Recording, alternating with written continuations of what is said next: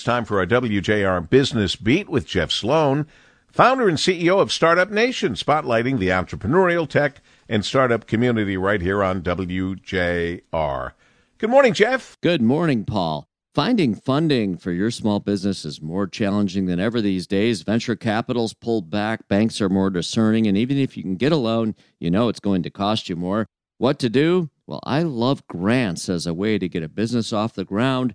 Grants are especially useful in the research, development, and vetting phase of a new startup. And the best part, grants are an award of capital you don't need to pay interest on, don't need to provide equity for, don't even need to pay them back.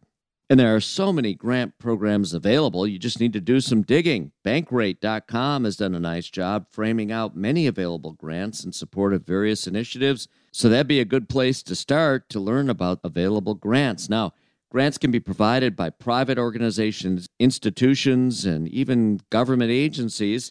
Federal government, of course, offers a wide range of grants from various departments, from the U.S. Department of Agriculture to the U.S. Department of Defense.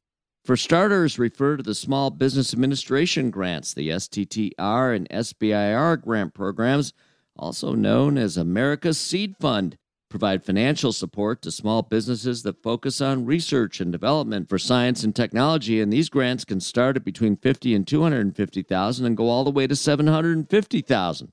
You can also check out grants from your local small business development centers, depending on where you live, your city, state, or county may also offer grant programs. There are even grants provided by corporation. For example, FedEx even offers a small business grant program. Each year, FedEx gives away as much as 30,000 to each of 10 small business owners who win the FedEx Grant Contest Award. So need funding for your business? Finding it tough to find it and secure it? Look no further than grants as a possible option to get your business seeded, launched, and off the ground. I'm Jeff Sloan, founder and CEO of StartupNation.com, and that's today's business beat on the great voice of the Great Lakes, WJR.